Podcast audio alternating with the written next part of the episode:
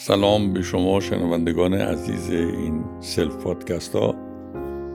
من پروفسور مشتبه سرجیا هستم و در بحث امروز 22 بهمن تصادفا راجع به شخصیت ما آدم ها می‌خوام صحبت کنم.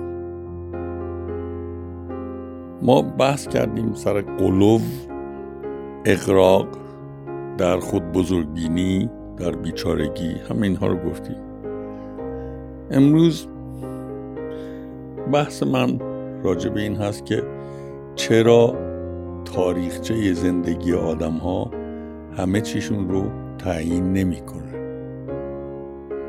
نمی‌کنه.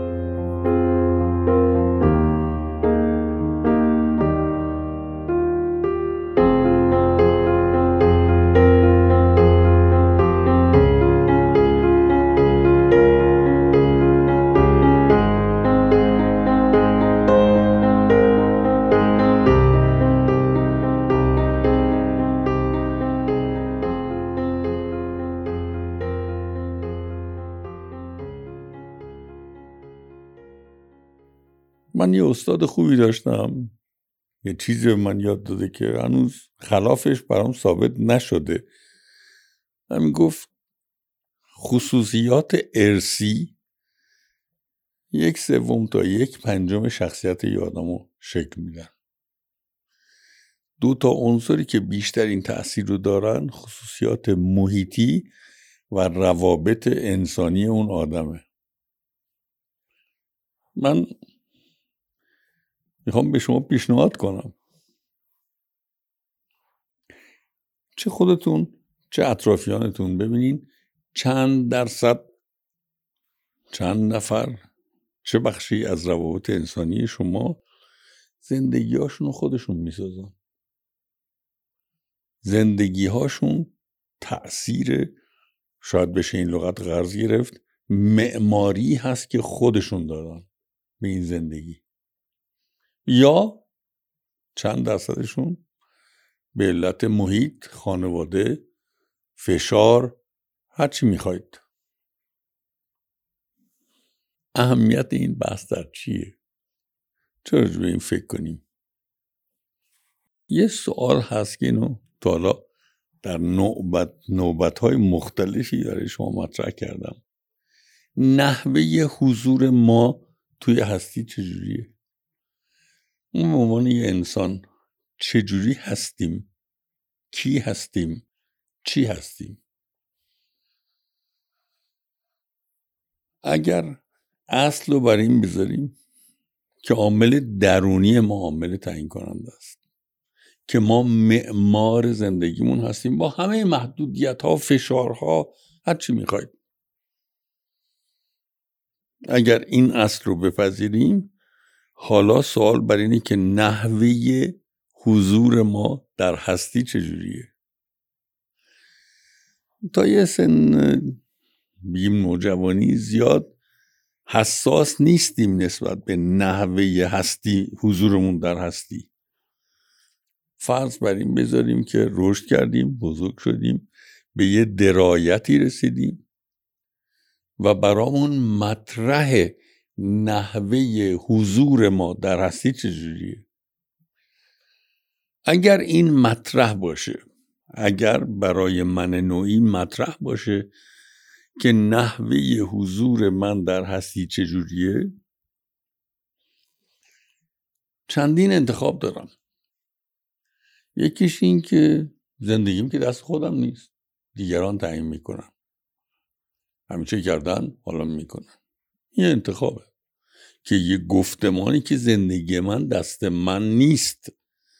زندگی من توسط دیگران تعیین میشه. یه انتخاب دیگه است که نه زندگیم دست منه.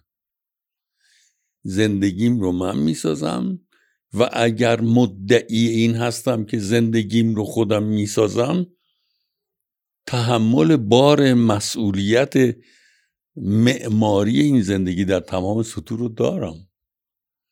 کی می‌خوام باشم؟ چی می‌خوام باشم؟ چجوری می‌خوام باشم؟ ناراحتم. ناراحتی من باید دنیا رو ناراحت کنه. خوشحالم. همه باید در جشن خوشحالی من شرکت کنن. یا نحوه بروز من حضور من در هستی. هر اون که دارم مثل توشه ای برام برای اون کسایی که قابل پذیرشه حاضرم تقسیم کنم. و اگر قابل پذیرش نیست هیچ اصراری ندارم که تفکر من بینش من یا خواست من درسته. یعنی باید دو نکته باشه. یکی خواست شنونده که می‌خواد بشنود از من از من نوعی که من زندگی رو چجوری می‌بینم؟ در این هستی چجوری می‌خوام باشم؟ خواسته شنونده. دوم چنان توانایی در خودم رشد بدم که درک من از نحوه حضورم در هستی برای خودم لاغر روشن باشه. اگر با کوشش قولی با کنش های مداوم نحوه حضورم در هستی رو تعیین بکنم تعریف بکنم و به اون پایبند باشم فکر می‌کنم حداقل اینه که دنیای قشنگتری داریم. حداقل. اگر افراد تعیین کنن چی می‌خوان؟ چجوری می‌خوان باشن؟ چرا؟ و ناراحتی های خودمون رو ابزار ناراحت کردن دیگران نکنیم. ما یه توانایی داریم. ما یه امکان داریم. امکان ما هست که به نوعی که می‌تونیم انتخاب بکنیم تو این هستی حضور داشته باشیم و نحوه حضوری برای دیگران به یک معنی نعمتی باشه.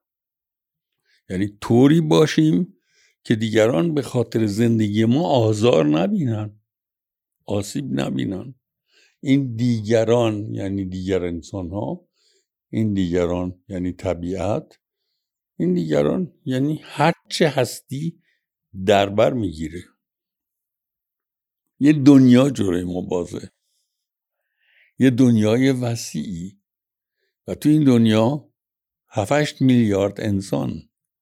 و همه اینها تک تکشون می‌تونن دریافت کننده و کمک کننده به درایت های ما از زندگی از هستی باشن.